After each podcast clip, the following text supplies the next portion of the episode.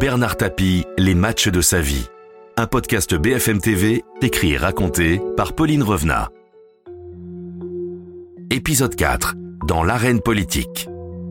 Pour entrer sur le terrain de la politique, Bernard Tapie va faire appel à l'homme qui a l'oreille du président, Jacques Séguéla. Même si le publicitaire commence par l'en dissuader. Il me dit un jour, je vais faire de la politique. Je lui dis, Bernard, tu es heureux, tout réussi.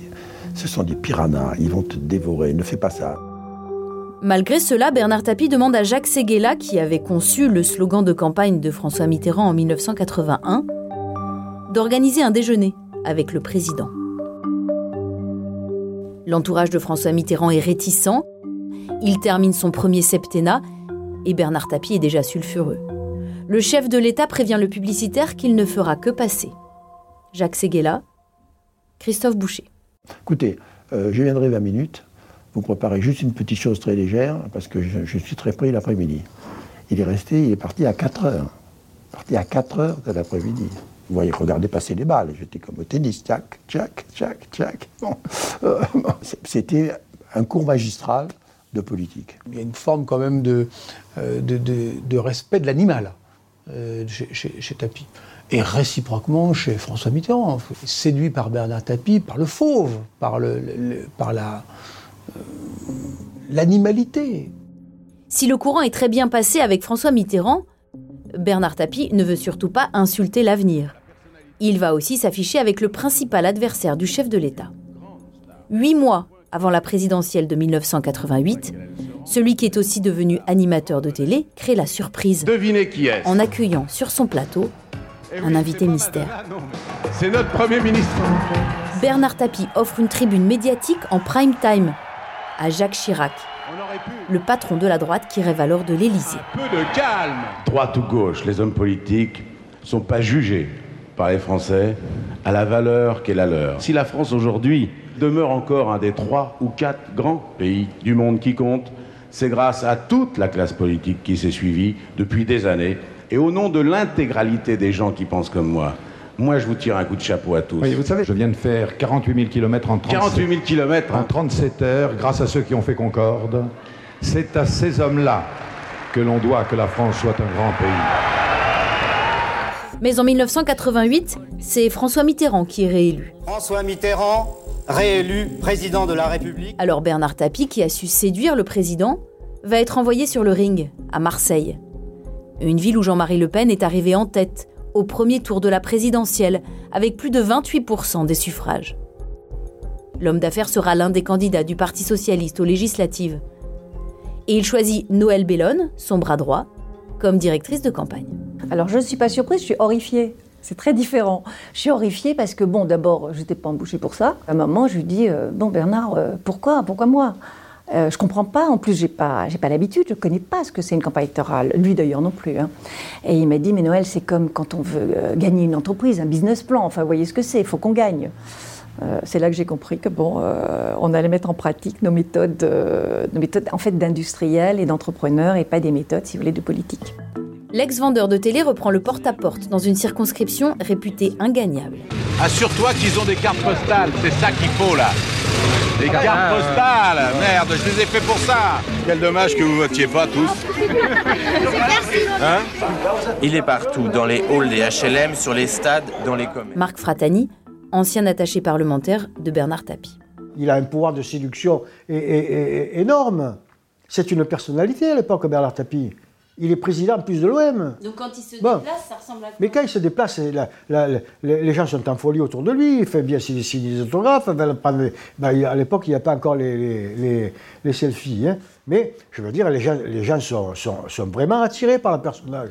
Bernard Tapie remporte la circonscription in extremis et rentre à l'Assemblée nationale. Mais le vrai match de boxe va se dérouler sur un plateau de télévision. Bernard Tapie affronte Jean-Marie Le Pen en décembre 1989. Face aux Français, les deux hommes rivalisent d'amabilité. pas, monsieur Tapi, parce que vous êtes un hableur, vous êtes un matamor, vous êtes un tartarin, un bluffeur. C'est pas parce que vous avez une grande gueule et que vous criez fort que Non, vous arrivez. poli, mais je monsieur. peux pas être Vous poli êtes sorti des vous. bas-fonds, on le sait, oui, soyez poli. Vous Oui. avez dû apprendre à parler La, la seule vous différence, la seule différence, c'est que c'est pas parce que vous affirmez fort quelque chose que ce que vous dites est vrai. Parce que vous dites n'importe quoi. 40 ans plus tard, Jean-Marie Le Pen garde un souvenir amer de cette confrontation télévisuelle. Jean-Marie Le Pen, ancien président du Front National. Je ne suis pas euh, euh, l'homme à me laisser faire par un ruffian, euh, c'est-à-dire un, un aventurier peu scrupuleux. Tapi était très agressif. euh, et à un moment donné, il y a eu un échange où il était presque menaçant. Michel Cotta, ex-directrice de l'information de TF1. À la sortie, Jean-Marie Le Pen, euh, en le raccompagnant, il, il me dit euh, Ah, mais vous savez, hein, c'est qui m'aurait tapé dessus, hein Alors, je n'ai pas une seconde, donc je me suis dit Il se sent, il sent qu'il a perdu. Et c'est la première fois, et je pense d'ailleurs une des seules fois de sa vie, que Jean-Marie Le Pen s'est dit J'ai perdu. Jean-Marie Le Pen. Ce n'était pas un débat politique, c'était un, un- un- comment dirais-je, une confrontation de, de, de, de- de bistrot. Ce genre d'échange, euh, euh, ce ne sont pas sur les hauteurs philosophiques. euh, c'est pas le genre de Bernard Tapie, en l'occurrence. Denis de Montpion, journaliste. Ça avait beaucoup impressionné François Mitterrand, ça, de voir Tapi euh, aussi, euh, aussi à l'aise finalement. Quoi. Il n'avait il avait pas eu peur ni des arguments de Le Pen, ni du personnage. Jacques Séguéla, ami de Bernard Tapie. Moi, j'ai eu plusieurs dîners à l'Élysée où j'étais très mal à l'aise parce qu'il disait à ses ministres Mais faites comme Tapi, prenez des leçons avec Tapi. Vous l'avez vu hier à la télé Vous avez vu Vous avez vu comment vous êtes, vous? Oh là là il n'y avait pas un mot, évidemment.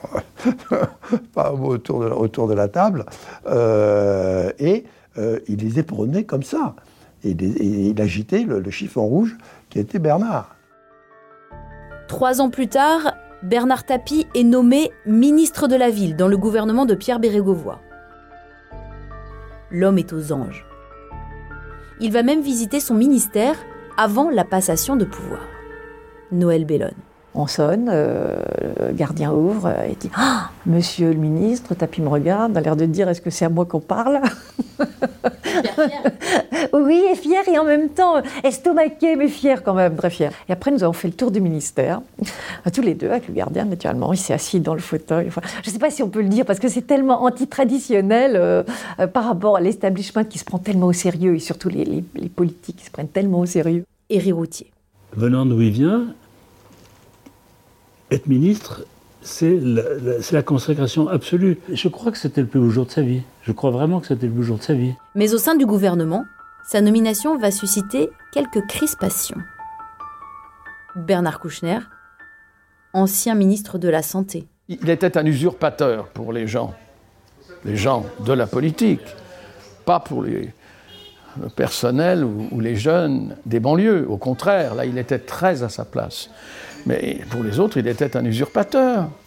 Comment, sans avoir fait de politique du tout, on arrive au sommet parce qu'on est soutenu par le président de la République? C'est pas beau, ça. Ah ouais. Jalousie formidable. Mais ses adversaires politiques n'auront pas besoin de lui barrer la route. Car les affaires vont très vite le rattraper. Dans un prochain épisode, La chute. Retrouvez tous les épisodes de la série Bernard Tapie, Les matchs de sa vie sur bfmtv.com et sur toutes les plateformes de streaming.